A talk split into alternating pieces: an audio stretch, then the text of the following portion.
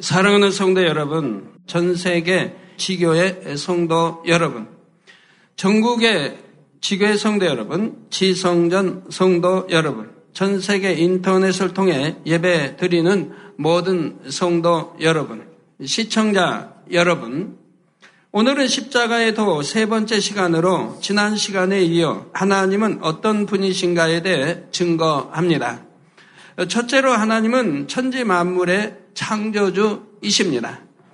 사람과 천지 만물은 우연히 존재하게 된 것이 아니라 유일하신 창조주 하나님께서 계획하시고 창조하신 것입니다. 둘째로 하나님은 스스로 계신 분입니다. 누군가 하나님을 낳거나 지은 것이 아니라 하나님은 영원 전부터 스스로 계셨으며 영원 후까지 계시는 분이지요. 셋째로 하나님은 전지전능하십니다. 사람으로서는 불가능한 어떠한 일도 하나님께서는 능히 하실 수 있으며 과거, 현재, 미래의 어떤 일이라도 하나님께서는 다 아시지요.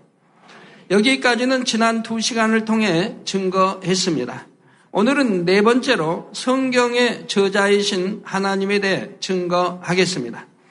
모든 성도님들은 오늘 말씀을 통해 성경이 진리요 하나님의 말씀임을 확실히 믿으시기 바랍니다. 그래서 하나님의 뜻대로 순종하여 행함으로 성경에 약속하신 모든 복을 소유하는 여러분이 되시기를 주님의 이름으로 축원합니다. 네, 사랑하는 성도 여러분, 네, 교회에 나오면 누구나 성경을 접하게 됩니다. 성경에는 구원의 도가 밝히 기록되어 있지요. 하나님께서 인간을 왜 만드셨으며 인류 역사를 어떻게 이끌어 가시는지 인간 경작의 시작과 결말에 대해 설명하고 있습니다. 또한 지옥과 천국, 구세주이신 예수님, 사람의 본분 등에 대해서 밝히 알려주지요. 이런 말씀들을 믿고 행해 나갈 때 구원과 생명을 얻을 수 있고 천국에 들어갈 자격을 얻게 되는 것입니다. 세상에는 그 수를 헤아릴 수도 없을 정도로 많은 책이 있습니다. 그러나 사람에게 구원과 생명을 주는 책은 오직 성경 뿐이지요. 그러면 이 성경은 누가 기록한 것입니까? 성경은 구약 39권, 신약 27권, 총 66권으로 이루어져 있습니다. 그리고 이 성경을 기록한 사람은 구약 26명, 신약 8명, 총 34명으로 어, 알려져 있지요. 예를 들어 장세기는 모세가 기록했고 전도서는 솔로몬이 기록했으며 이사야서는 선지자 이사야가 기록했습니다. 신약의 기록자로는 사복음서를 기록한 마태, 마가, 누가, 요한과 사도 바울, 베드로, 야고보, 유다가 있고요.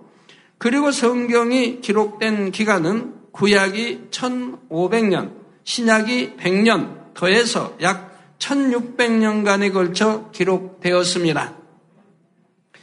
약 1600년이라는 오랜 세월에 걸쳐 34명이나 되는 사람들이 기록한 책들을 모아 놓은 것이 바로 성경인 것입니다. 그런데 이 성경 전체의 저자는 하나님이십니다.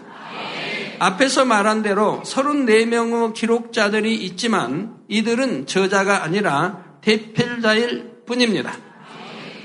비유를 들어보지요. 작은 아들과 멀리 떨어진 곳에 사는 어머니가 작은 아들에게 편지를 쓰려고 합니다. 그런데 어머니는 같이 사는 큰 아들에게 편지 내용을 불러주어서 기록하게 하는 것입니다. 그러면 그 편지는 누구의 편지입니까? 큰 아들이 기록했으니 큰 아들의 편지일까요? 아닙니다.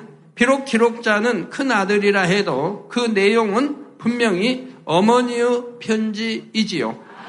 이런 것처럼 성경도 그 내용은 하나님의 말씀인데 하나님께서 합당한 사람들을 주관하셔서 성령의 역사 가운데 기록하게 하신 것입니다. 이에 대해 디모데후서 3장 16절에 보면 모든 성경은 하나님의 감동으로 된 것으로 교훈과 책망과 바르게 함과 의로 교육하기에 유익하니 했고 베드로후서 1장 21절에 보면 예언은 언제든지 사람의 뜻으로 낸 것이 아니요 오직 성령의 감동하심을 입은 사람들이 하나님께 받아 말한 것임이니라 했습니다. 또 이사야 34장 16절에는 너희는 여호와의 책을 자세히 읽어보라. 즉 이 성경 말씀을 자세히 읽어보라. 이것들이 하나도 빠진 것이 없고 하나도 그 짝이 없는 것이 없으리니 이는 여호와의 입이 이를 명하셨고 그의 신이 이것들을 모으셨음이라 하셨지요. 성경의 기록자가 아무리 많아도 성경 전체는 마치 한 사람이 기록한 것처럼 서로 모순되는 것이 없고 일관성 있게 구성되어 있습니다. 바로 전지 전능하신 하나님께서 성령의 역사 가운데 주관하신 것이기 때문입니다. 성경은 이처럼 성령의 감동함으로 기록된 책이기 때문에 해석할 때도 반드시 성령의 감동함으로 해석해야 합니다. 사람의 머리나 지식으로 해석해서는 잘못 해석이 나오게 되지요. 베드로후서 3장 16절에 또 그의 모든 편지에도 이런 일에 관하여 말하였으되 그 중에 알기 어려운 것이 들어 있으니 무식한 자들과 굳세지 못한 자들이 즉 믿음의 반석에 서지 못한 자들이 다른 성경과 같이 그것도 억지로 풀다가 스스로 멸망에 이르느니라 했지요. 오늘날 이렇게 해서 멸망으로 가는 사람들 얼마나 많습니까? 그 성경은 기록되어진 그대로 믿으면 될 테인데 그걸 또 반대로 가르친 사람 얼마나 많이 있습니까? 또 하나님은 부르짖어 기도하라. 그렇게 구약 신약 또한 하나님의 사람들이 부르짖어 기도하고 우리 주님도 땀이 핏방울이 되도록 기도하셨는데도 부르짖어 기도하면 안 된다. 잘못되었다. 또 방언이 나온데도 방언하면 잘못됐다. 이러니 이건 하나님의 말씀을 대적해가는 이게 되겠습니까? 그러니 성경같이 이것도 억지로 풀다가 스스로 멸망에 이르느니라 했고 성령의 감동함으로 풀지 못하고 인간적인 생각을 통해서 성경을 해석할 때는 오히려 하나님의 뜻과 다르게 풀어서 멸망의 길로 가게 된다는 말입니다. 성령의 감동함으로 성경을 풀면 성경에 기록된 하나, 하나의 말씀 구절들이 서로 짝을 이루는 것을 깨달을 수가 있습니다. 제가 만약에 믿음 하나를 가지고 설교를 한다고 해봅시다. 그럼 구약 신약을 통해서 짝을 맞춰서 쭉 실타래 풀리듯이 풀려나갑니다. 그럼 몇 시간을 설교할 수 있을까요? 믿음을 가지고. 10시간도 할 수 있고 50시간도 할 수 있습니다. 왜요? 짝이 짝을 맞춰 쭉 구약 신약에서 짝을 맞추다면 또 그 다음 짝이 나오고 나오서 쭉 풀어진다 이 말입니다. 갖고 믿음 믿음 설교 하나 가지고 이제 구원의 축복 모든 것이 다 나온다 이 말입니다. 그러니까 50시간도 할 수 있는 것이고 뭐 100여 시간도 하라면 할 수 있는 겁니다. 전부 짝이 맞기 때문에 그래요. 앞에서 이것들이 하나도 빠진 것이 없고 하나도 그 짝이 없는 것이 없으리니 하신 대로이지요. 구슬이 깨어져서 아름다운 하나의 목걸이가 되듯이 말씀의 짝을 통해 각각의 구절들이 서로 보완되어 영적인 의미를 온전히 설명할 수 있게 되는 것입니다. 간단히 예를 들어 보겠습니다. 사도행전 2장 21절에 보면 누구든지 주의 이름을 부르는 자는 구원을 얻으리라 했습니다. 그런데 이 말씀만으로는 구원에 대한 하나님의 뜻을 온전히 설명할 수가 없습니다. 그런데 이한 절만 가지고 누구든지 주의 이름을 부르는 자는 구원을 얻는다 해버리면 그러면 주여죠 부르는 자는 구원을 받는다고 하고 되니 오해가 되어진다면 잘못 잘못 이렇게 입력을 시키는 것이라 이 말입니다. 마태복음 7장 21절 전반절에 나더러 주여 주여 하는 자마다 천국에 다 들어갈 것이 아니요 하신 말씀처럼 저 주여 주여 한다고 해서 천국에 들어가는 게 아니라 이 말입니다. 말씀처럼 주님의 이름을 부르는 것만으로는 구원받을 조건을 완전히 만족시킬 수가 없기 때문입니다. 그래서 로마서 10장 10절에 보면 사람이 마음으로 믿어 의에 이르고 입으로 시인하여 구원에 이르느니라 했습니다. 즉, 이 믿음이 뭔지 말씀하고 있죠. 마음으로 믿어야 된다. 즉 설교 말씀을 듣고 머리에 지식으로 삼고 그리고 믿습니다 하는 것이 아니라 내 마음에서 믿어야 된다 이 말입니다. 그 마음으로 믿으면 의에 이르게 된다 이 말입니다. 즉 지식으로 알고 있는 믿음과 마음에 믿는 것은 전혀 다릅니다. 마음에 믿는 것은 하나님 말씀대로 사는 빛 가운데 사는 행함이 따르게 됩니다. 행함으로 인해서 마음이 온전해지고 마음의 영으로 일궈지며 악은 모양으로 버려지고 성결되어지며 그러므로 계명을 지켜 행하는 참 하나님의 사람이 되어진다 이 말입니다. 이렇게 되어지니까 의에 이르게 된다 이 말입니다. 즉 악은 모양이라도 버려지고 성결되니 의에 이르게 되죠. 그래서 사람이 마음으로 믿어 의에 이르고 입으로 시인하여 구원에 이르느니라 했습니다.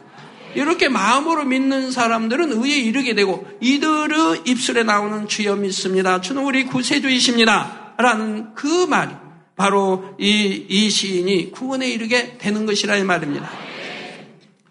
곧 마음으로 믿어 의에 이른 사람이야, 사람이라야 입으로 구주를 시인하여 구원을 받는 것입니다.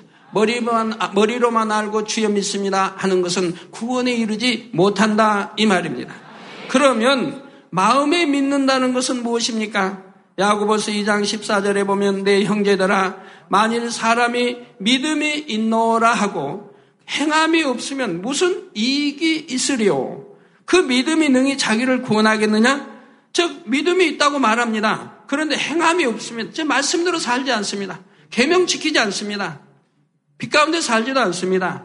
그러면 그 믿는다고 하는 그 믿음이 능히 자기 구원하겠느냐? 자기를 구원할 수 없다고 말씀하시는 것이지요. 마음에 믿어 의에 이르는 사람에게는 반드시 행함의 증거가 따르는 것이지요. 예수님께서 자신의 죄를 사하시기 위해 죽으셨음을 진심으로 믿는다면 어찌하든 하나님의 말씀대로 살려는 행함이 따릅니다. 생명 주신 하나님과 주님을 지극히 사랑하므로 하나님의 마음을 아프시게 하지 않기 원하며 자연히 죄를 버려나가게 되는 것입니다. 또한 주님의 사랑을 진심으로 믿으면 형제를 자신의 몸같이 사랑하게 됩니다. 미워하고 시기하고 판단 정죄하고 자기 유익을 구하는 것이 아니라 섬기고 희생하며 구제하는 등의 행함으로 믿음의 증거를 내 보이는 것입니다. 그런데 이 행함이 단순히 겉으로 드러나는 행함만을 말하는 것은 아닙니다. 로마서 3장 28절에 보면 그러므로 사람이 의롭다 하심을 얻는 것은 율법의 행위에 있지 않고 믿음으로 되는 줄 우리가 인정하노라 했습니다. 아무리 열심히 진리를 행한다 해도 믿음으로 행하는 것이 아닐 때는 행함으로 의롭다 하심을 받지 못한다는 사실입니다. 주님을 믿기 때문에 마음이 거룩하게 변화되고 그래서 행함도 거룩한 마음을 따라 온전한 행함으로 나와져야 하는 것이지요. 그러니 마음에 믿는다는 것은 거룩한 행함이 나올 수 있는 거룩한 마음을 이루는 것, 곧 마음의 할례를 이루어 가는 것을 의미하게 됩니다. 성경에 보면 마음의 할례, 즉 또 마음의 가죽을 벗겨내야 된다라고 말씀하고 있는 것이죠.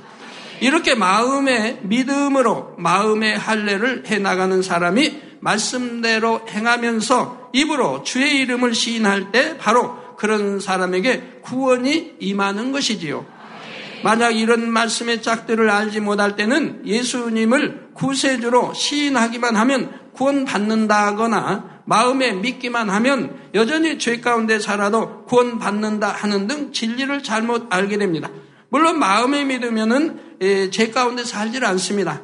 그런데 머리 알고 있는 지식으로만 믿는데도 모르니까 마음에 믿는다고 말을 한다 이 말입니다. 행함이 따르지 않는 것은 마음에 믿는 것이 아닌 것이라 이 말입니다. 지식으로만 듣고 알고 믿는다 하는 것이라 이 말입니다.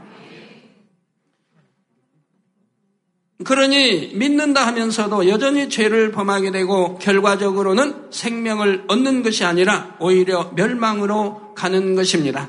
이처럼 하나하나의 구절에 담긴 하나님의 뜻을 바르게 알기 위해서는 그에 해당하는 말씀의 짝을 알아야 하고 그래서 온전한 영적인 의미를 깨달아야 하는 것이지요. 사랑하는 성도 여러분, 성경은 분명 하나님의 말씀이며 그 안에 기록된 모든 말씀은 참입니다. 이는 역사적으로도 증거할 수 있습니다. 구약 성경에 기록된 이스라엘의 역사와 주변 민족들의 사건과 등장 인물, 장소나 관습 등을 보면 하나하나가 매우 사실적인 것을 알 수가 있지요. 또한 지난 시간에도 잠시 언급했지만 성경에는 많은 예언들이 나오는데 그 하나하나가 사실 그대로 성취되어 왔습니다.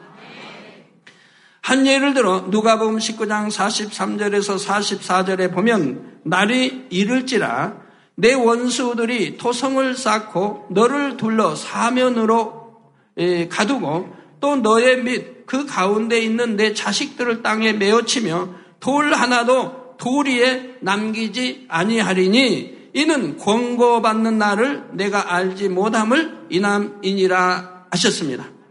이는 바로 예루살렘의 멸망에 대한 예수님의 예언이지요. 이때로부터 약 40여 년이 지난 서기 70년에 로마의 타이토스 장군이 예루살렘을 멸망시켰는데 그 과정에서 예수님의 예언이 그대로 이루어진 것을 볼 수가 있습니다. 로마 군대는 예루살렘 성의 사면에 토성을 쌓아 성을 함락시켰지요. 성을 점령한 후에는 어린 아이까지 잔인하게 죽였으며 돌 위에 돌이 쌓여 있지 않을 정도로 건축물을 완전히 회파했던 것입니다. 이 외에도 성경에는 여러 가지 역사적인 사건들이 예언되어 있는데 그 중에서도 가장 중요한 것은 바로 예수님에 대한 예언입니다. 성경의 핵심 주제인 구원의 도를 이루기 위해서는 죄인된 인류를 구원할 수 있는 구세주가 반드시 오셔야 했던 것입니다. 그래서 하나님께서는 구약 곳곳에 메시아가 되실 예수님의 탄생과 사역, 고난, 부활 등에 대해 상세하게 예언해 주셨지요. 그리고 때가 이름에 약속하신 대로 예수님을 이 땅에 보내 주셨습니다. 예수님께서 구약의 예언을 온전히 성취하신 내용이 신약에 상세하게 기록되어 있지요. 그중 몇 가지만 살펴보겠습니다. 먼저 예수님의 탄생에 대한 것입니다. 장세기 3장 15절에 보면 하나님께서는 구세주가 이스라엘 백성 중에 오실 것을 알려주셨습니다. 하나님께서 뱀을 저주하실 때 내가 너로 여자와 원수가 되게 하고 너의 후손도 여자의 후손과 원수가 되게 하리니 여자의 후손은 내 머리를 상하게 할 것이요 너는 그의 발꿈치를 상하게 할 것이니라 하셨죠. 여기서 여자는 영적으로 이스라엘을 의미합니다. 사람이 여자에게서 태어나는 것은 당연한 일인데 여기서 굳이 여자의 후손이라고 표현한 것은 그 안에 영적인 의미가 담겨 있기 때문이지요. 계시록 12장 5절에도 보면 여자가 아들을 낳으니 이는 장차 철장으로 망국을 다스릴 남자라. 그 아이를 하나님 앞과 그 보좌 앞으로 올려가더라 하여 여자 곧 이스라엘 민족을 통해 오신 예수 그리스도에 대해 증거하고 있는 것입니다. 이사야 7장 14절에 보면 그러므로 주께서 친히 징조로 너희에게 주실 것이라 보라 처녀가 잉태하여 아들을 낳을 것이요 그 이름을 임마누엘이라 하리라 했고 미가서 5장 2절에는 베들렘 에브라다야 너는 유다 족속 중에 작을지라도 여러분 보면 예루살렘 옆에 이제 조금 베들렘이 조그맣게 있죠. 작은 고을이죠. 작을지라도 이스라엘을 다스릴 자가 내게서 내게로 나올 것이라 그의 근본은 상고의 태초인이라 하셨습니다. 즉 하나님으로부터 나셨다 이 말입니다. 이러한 예언대로 예수님은 동정녀 마리아에게서 성령으로 잉태되어 나셨고 베들레헴의 한 사관의 짐승 우리에서 어, 태어나셨지요. 또 예수님께서 태어나셨을 때 당시 유대의 왕인 헤롯이 예수님을 죽이고자 두 살 아래의 산의 아이들을 몰살했습니다. 그런데 이때 하나님께서는 요셉의 꿈을 통하여 예수님을 미리 애굽으로 도피시키셨습니다. 헤롯이 죽은 후에 다시 꿈을 통해 애굽에서 이스라엘로 돌아오게 지시하셨지요. 이에 대해서도 구약 성경 호세 11장 1절 후반절에 보면 내 아들을 애굽에서 불러내었다 예언되어 있습니다. 그래서 지금도 역사적으로도 어, 애굽 지금 이집트에 가보시면 예수님이 피난해서 어려서 사셨던 곳이 있다 이 말. 그래서 거긴 피난처 교회가 있고 딴 거기서 좀 옮겨서 어, 주님이 너 이제 너 사시다가 이제 꿈을 통해 하나님의 사자가 꿈을 통해 역사함으로 다시 이스라엘로 어, 돌아왔다 이 말입니다. 그래가지고 나사렛으로 가셔서 거기서 이제 성장하신 것을 볼 수가 있습니다. 예수님께서 예루살렘 성에 입성하실 때도 스가랴 9장 9절의 말씀대로 나귀를 타고 입성하셨습니다. 시온에 따라 크게 기뻐할지어다. 예루살렘에 따라 즐거이 부를지어다. 보라 내 왕이 내게 임하나니 그는 공의로우며 구원을 베풀며 겸손하여서 나귀를 타나니 나귀의 작은 것 곧 나귀 새끼니라 말씀하신 대로이지요. 또 시편 41편 9절에 나의 신뢰하는 바 내 떡을 먹던 나의 가까운 친구도 나를 대적하여 그 발꿈치를 들었나이다 하는 말씀대로 예수님과 가장 가까이에서 말씀의 떡을 공급받던 가론 유다가 예수님을 배신하여 팔았습니다.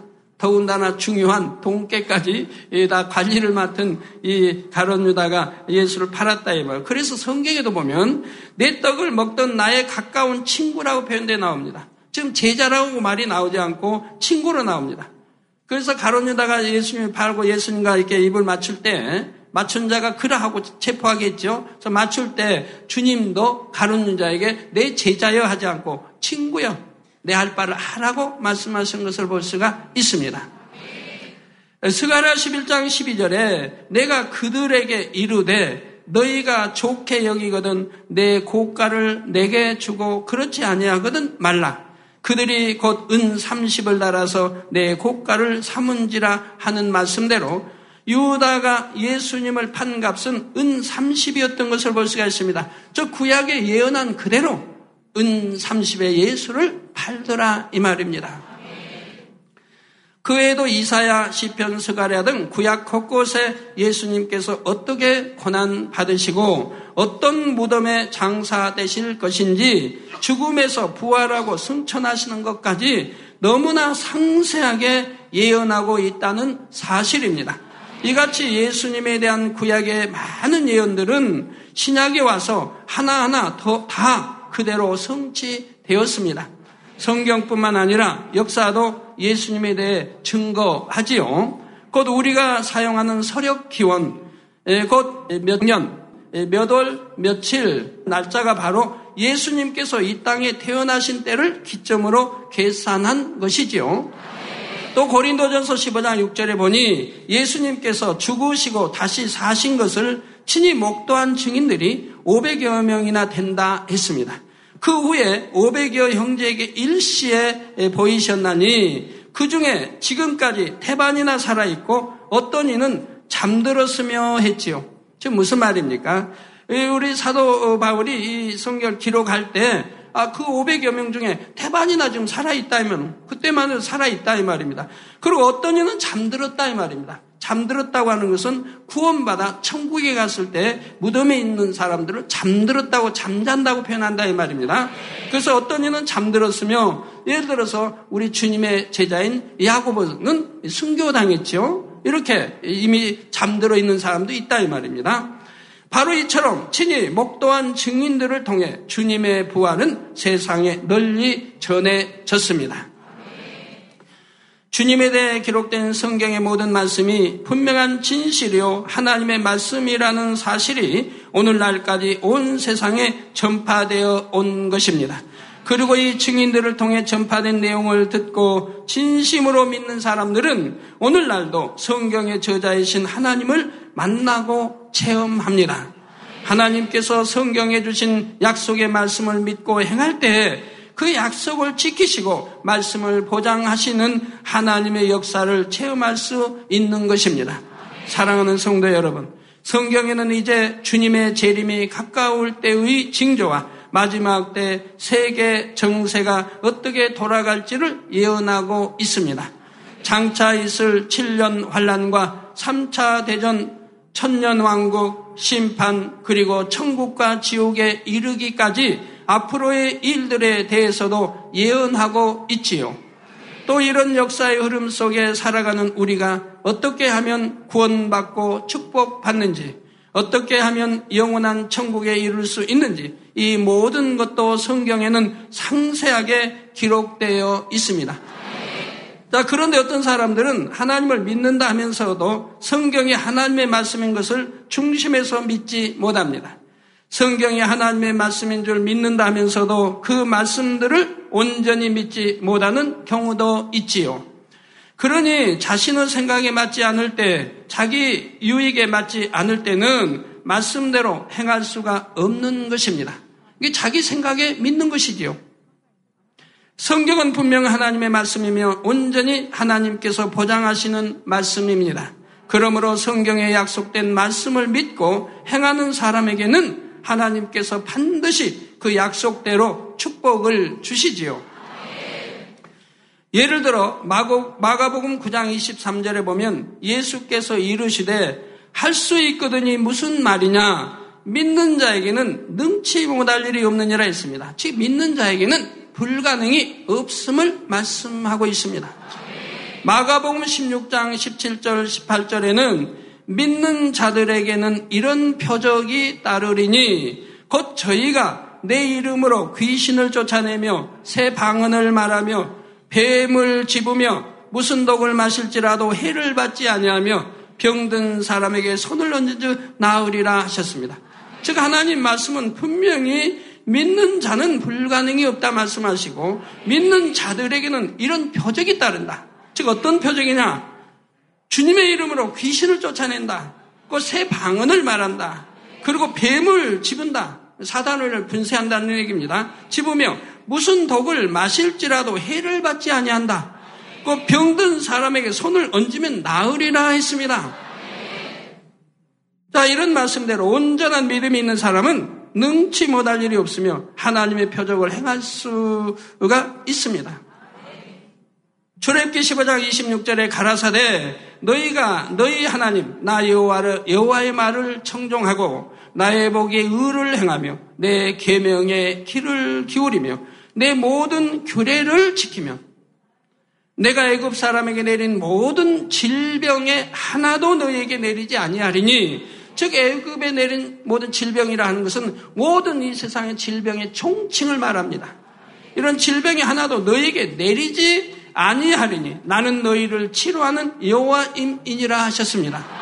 즉 하나님은 우리 아버지이시며 우리를 치료하시는 여호와인데 하물며 하물며 있는 병도 치료해 주시는데 하물며 병이 생기게 하시겠느냐 이 말입니다. 그러니까 하나님을 바로 알아야 되고 바로 알고 바로 믿어야 된다 이 말입니다.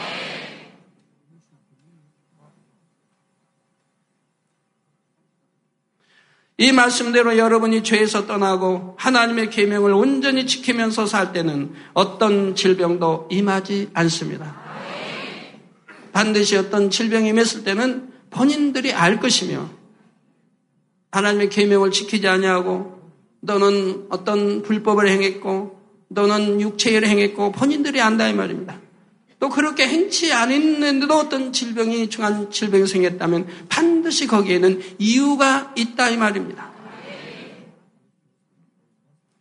자, 우리 성도님들 어, 참 지금도 안타까운 것은 저 옛날에는 참 뭐 온전한 주인도 지키고 온전한 10의 1조도 하고 또는 금요 철야도 하고 또는 뭐 단일 철야도 하고 충성하고 열심을 내다가 우리 젊은이들 특히 우리 젊은이들 그러다가 어떤 이성에게 이성을 접하게 되면 이제 그때부터 신앙이 식어집니다. 금요철알 빠지게 되고 열심히 식어지고 기도를 쉬게 되고 그것이 이제 한 달, 두 달, 석 달, 반년, 일 년이 지나가. 그러면 하나님이 외면하실 수밖에 없지요. 변질돼 버렸다 이 말입니다. 신앙이 식어지며 변질되고 첫사랑을 잃어버리고 미지근한 신앙으로 바뀌어진다 이 말입니다. 하나님은 분명히 말씀했습니다. 미지근한 신앙을 가지면 내쳐버린다 했습니다. 계시록에 나오죠. 그러니까 하나님 내쳐버린다 이 말이에요. 외면해 버리신다 이 말입니다. 그러니까 이제 지킴을 받지 못하니 세상 사람들에게 틈타는 어떤 중한 질병들이 틈을 타게 된다 이 말이에요. 그래가지고 어찌하지 못할 때 이젠 다시 회개한다고 한다 이 말입니다. 신앙이 식었음을 또 충성하지 못했음을 사명 감당하지 못했음을 육체의 일을 행했음을 이런 것들을 회개한다 이 말이에요. 그리고 문제는 정말 중심에서 통해 자복으로 해야 된다. 내가 그렇게 그처럼 하나님을 뜨겁게 사랑했었는데 이제는 변질되어서 그 사랑 하나님을 사랑을 식어버렸다. 천국 가야 하고 더 영혼이 잘 되고 더 신부단장 잘해서 천국 좋은 천국 가야 할 사람이 오히려 지옥을 향해 가고 있냐 이 말이에요. 그걸 얼마나 하나님을 진노케 하셨나 이 말이에요. 그래서 이러한 것들을 철저히 마음을 찢으며 통해 잡아야 된다 이 말입니다. 마음 찢으려니까 혹여 칼로 찢어서는 안 되고요. 마음을 찢어서 통해 잡아가고 그리고 철저히 돌이켜야 된다 이 말입니다. 여기서 돌이키고 나서 그리고 와서 기도를 받으시라 이 말입니다. 그러면 단번에 하나님이 치료해 주신다. 돌이키기만 했으면 중심에서 돌이켰으면 한 번 기도로 그냥 치료가 된다 이 말입니다. 그런데 돌이키지 않고 아직 회개한다고 입술로만 말하고 그리고 완전히 돌이키지 않았기 때문에 기도받아도 치료가 되지 않으며 혹여 치료가 돼도 완전히 치료되지 않고 돌이킨 만큼 하나님이 치료를 해주신다 이 말입니다. 그래서 완전히 돌이키고 그리고 내가 신앙 식었음을, 뜨거움이 식었음을, 첫사랑이 식었음을, 미지근한 신앙 생활했음을, 충성했던 것에 충성하지 못했음을, 사명 감당하지 못하고, 이제는 세상을 사랑하고, 이렇게 또 빠져, 이러한 것들을 철저히 중심에서 통해 잡아가고, 돌이켜서 나와서 기도를 받으시면 바로 한 번의 기도로 깨끗해지는 것이라 이 말입니다. 계명대로 살지 못하여 질병에 걸렸다 해도 회개하여 하나님과의 죄의담을 헐고 나면 하나님의 능력으로 치료받을 수 있지요. 그래서 여러분이 질병이나 어떤 문제를 해결받기 위해 권능을 행하는 사람에게 기도를 받을 때에도 먼저는 죄를 회개해야 됩니다. 여러분 혹시 어, 아, 떤 분은 분명히 회개하고 돌이켰는데 한 번의 기도로 안 낫더라 한 분도 있습니다. 그런 것은 참 축복입니다. 예, 철저히 돌이키며 정말 그러한 것은 마음에도 근본 뿌리까지 실어지게 하나님이 연단을 하시지요. 그러한 것은 그렇게 연단해서 정말 정금같이 나오게 정말 온전한 성결로 나오게 그래서 좋은 천국에 들어갈 수 있도록 하나님이 더 그 연단의 시간을 주시는 것을 볼 수가 있습니다. 그러한 것도 돌이켰다면 이래도 감사하고 저래도 감사하게 되는 것이지요. 자, 중심에서 회개하여 죄의 담을 헐고 나면 위로부터 믿어지는 참 믿음이 오는 것이지요. 본교회의 많은 성도님들은 이러한 하나님의 말씀들이 다 참이라는 것을 항상 보고 듣고 체험합니다. 예를 들어 2002년 6월 초 본교회 니시 오케스트라의 이정아 집사님은 어린 딸 해나에게 이상이 생긴 것을 발견했습니다. 당시 생후 4개월 된 해나가 고열이 나서 울며 잠을 이루지 못하고 딸의 다리는 흐느적거리는 것이었지요. 병원에 갔더니 고관절 농양이라는 진단이 나왔습니다. 관절에 염증이 생겨 고름이 가득 고여 있었던 것입니다. 고름이 혈관을 타고 몸 전체를 돌게 되면 폐혈증으로 인해 일주일 안에 죽을 수도 있다 했지요. 더 큰 문제는 아이가 너무 어려서 수술하기도 어렵고 수술을 하더라도 장애가 발생할 확률이 크다는 것입니다. 수술하기도 어렵지만 또 수술에도 장애가 발생할 확률이 크기 때문에 이러지도 저러지도 못할 형편이지요. 딸이 고통받는 것을 보며 안타까워하던 집사님은 하나님께 맡기기로 결심하고 병원에서 나왔습니다. 딸을 위해 하나님께 기도하면서 어린 딸의 질병이 자신의 잘못으로 인한 것임을 깨닫고 자신의 잘못을 회개하기 시작했습니다. 믿음이 식어진 것, 기도하지 못한 것, 충성하지 못한 것, 감사하지 못한 것, 말씀대로 살지 못한 것들을 하나하나 떠올리며 중심으로 회개했습니다. 그리고 나서 평안한 마음으로 와서 믿음으로 기도를 받았습니다. 기도받은 후 그동안 고통으로 울며 잠을 설치던 아이가 평안히 잠들었고 곧 다리에 힘을 주며 움직일 수 있게 되었습니다. 약 한 달 후 병원에서 MRI 촬영을 한 결과 이정아 집사님은 아이가 깨끗하게 치료된 것을 분명하게 확인할 수가 있었습니다.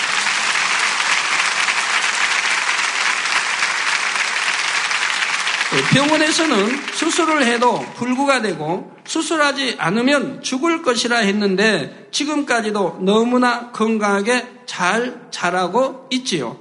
이런 간증만 봐도 분명히 성경 말씀은 참이며 전능하신 하나님께서는 성경에 약속하신 말씀을 반드시 보장하신다는 사실을 깨달을 수 있는 것입니다. 결론을 말씀드립니다. 사랑하는 성도 여러분, 그리고 시청자 여러분. 오늘까지 세 편의 말씀을 통해 하나님이 어떤 분이신가를 증거했습니다. 하나님은 천지 만물의 창조주시요 스스로 계신 분이고 전지 전능하신 분이며 성경의 저자시라 했습니다. 물론 그 외에도 하나님에 대해서는 여러 가지로 설명할 수 있습니다. 하나님은 빛이시고 사랑이시며 마지막 날에 만물을 심판하실 재판장이시며 저와 여러분을 사랑하시는 아버지이십니다. 여러분이 성경을 읽고 묵상하며 그 말씀대로 행해 나가는 만큼 점점 더 하나님에 대해서 많은 것을 깨닫게 되고 사랑의 아버지 하나님을 밝히 만나게 됩니다. 잠언 8장 17절에 보면 나를 사랑하는 자들이 나의 사랑을 입으며 나를 간절히 찾는 자가 나를 만날 것이니라 했죠. 혹자는 하나님을 간절히 찾지도 아니하고 뭐 하나님이 어디 계시냐 뭐 하나님이 계시면 나를 내가 만나게 해달라 이런 말을 하는 것을 보지요. 하나님을 만나다니요. 하나님을 사랑치도 않으면서 하나님을 사랑할 때 하나님의 사랑을 입습니다. 또 간절히 찾으면 하나님이 만나 주십니다. 간절히 찾지도 아니하며 이런 말을 하는 것은 우스운 일이죠. 우리가 누군가를 진심으로 사랑한다면 기꺼이 그가 원하는 것을 들어주게 됩니다. 하나님을 사랑하는 것도 하나님을 간절히 찾는 것도 결국은 하나님의 말씀인 성경 말씀을 믿고 그 말씀을 지켜 행하는 것입니다. 그럴 때 하나님께서는 여러분을 사랑하심으로 내가 여기 있다. 내가 너의 기도를 들었다 하시며 여러분의 기도에 응답해 주시고 만나 주시는 것이지요. 사랑하는 성도님들은 성경이 하나님의 말씀인 것을 마음에 확실히 믿고 그 안에 기록된 계명들을 힘써 행하시기 바랍니다. 아버지 하나님께서 그런 여러분을 사랑하사 항상 만나주시고 축복하시며 마침내 영원한 천국 새 예루살렘까지 인도해 드리시기를 주님의 이름으로 축원합니다. 할렐루야 전능하신 사랑의 아버지 하나님 이 시간 기도받는 모든 성도님들 위해 안수하여 주옵소서 GCN 방송 시청자들 인터넷과 화상을 통해 기도받는 지교회와 지성전 그리고 전 세계 하나님의 자녀들 위에도 시공간을 초월하여 역사하여 주시기를 원합니다. 믿어지는 믿음을 주시고 부정적인 생각과 의심의 세력을 물리쳐 주옵시며 모든 시험 환란도 물리쳐 주옵소서. 머리부터 발끝까지 오장육부 뼈 마디마디 온몸의 신경 조직 세포 등 아픈 곳마다 성령의 불로 불로 태우시고 근본의 빛으로 역사하여 주옵소서. 예수 그리스도의 이름으로 명하노니 원수마귀 사단 모든 질병 균 연약함아 물러가라 빛이 여임하라 모든 불친 난치병도 성령의 불로 태워 깨끗게 하여 주옵소서. 말라리아를 비롯한 모든 풍토병도 물리쳐 주옵소서. 감기, 기침, 열, 몸살, 독감 등 각종 유행성 질병도 다 물러가라. 어떠한 유행성 질병 균도 틈타지 않게 지켜 주옵소서. 위암, 폐암, 간암, 유방암, 자궁암, 대장암, 피부암 등 각종 암과 에이즈, 백혈병, 뇌졸중, 고혈압, 저혈압, 심장병, 폐병, 위장병, 당뇨, 부인병, 피부병, 갑상선 질환과 모든 염증도 깨끗게 하여 주옵소서. 소아마비, 중풍, 관절염, 디스크도 온전케 하여 주옵소서. 요통, 두통, 신경통을 비롯한 모든 통증은 사라질지어다. 간질, 자폐증, 우울증, 조울증, 노이로제 등 모든 정신질환도 물러가라. 모든 마비된 것도 풀어지고 일어나 걷고 뛸지어다. 눈도 잘 보이게 하옵시고 귀도 잘 들리게 하여 주옵소서. 소경은 눈을 뜨고 기머거리는 들으며 벙어리는 말할지어다. 각종 사고 후유증도 깨끗게 하시고 부러진 뼈도 붙여 주옵소서. 화상 입은 것도 온전케 하옵시고 화기암 물러가라 열도 물러가라 아버지 흉터 나지 않게 역사해 주시기 원합니다. 마약을 비롯하여 각종 약물과 독극물 중독도 깨끗함을 입을 지어다. 죽은 신경과 세포가 살아나며 죽은 자도 살아나게 하여 주옵소서. 잉태의 축복도 주시기를 원합니다. 잉태의 축복을 받으라 예수 그리스도의 이름으로 명하노니 원수마귀 사단아 하늘 공중 곳에 잡은 악의 영들아 물러가라. 그의 사자들도 물러갈 지니라. 이 땅의 악한 영 더러운 영 거짓되고 간사한 영 의간질하고 미혹하는 모든 어둠들은 물러가라. 모든 흉악의 결박을 풀고 어둠아 물러가라. 빛이 여 임하라. 아버지 하나님 부르짖어 기도할 수 있는 능력을 주시고 죄를 버리고 성결될 수 있는 능력을 주옵소서. 영원히 잘됨 같이 범사에 잘되게 하시고 가정의 복음화도 이루어 주시기를 원합니다. 한 주간도 모든 사고와 재앙으로부터 지켜주시고 불통이 없는 형통한 삶을 살 수 있도록 축복해 주옵소서. 성령의 불담으로 천군 천사와 주님의 불꽃 같은 눈동자로 모든 하나님의 자녀들과 가정, 일도, 사업들을 지켜주시기를 원합니다. 학생들에게 지와 명철을 더하시고 공부할 수 있는 뜨거운 마음과 열정도 더하여 주옵소서. 마음과 생각을 세상에 빼앗기지 않도록 지키시고 하나님을 뜨겁게 사랑하는 학생들로 축복하여 주옵소서. 하나님의 자녀들이 먹으나 마시나 입으나 무엇을 하든지 하나님 앞에 영광 돌리는 삶이 되게 축복하여 주시기를 원합니다. 나는 하나님을 만났노라, 체험했노라, 응답 받았노라, 축복 받았노라, 간증하는 입술이 되게 역사하여 주옵소서. 아버지 하나님 감사합니다. 홀로 영광 받으옵소서. 우리 주 예수 그리스도의 이름으로 기도하옵나이다. 아멘.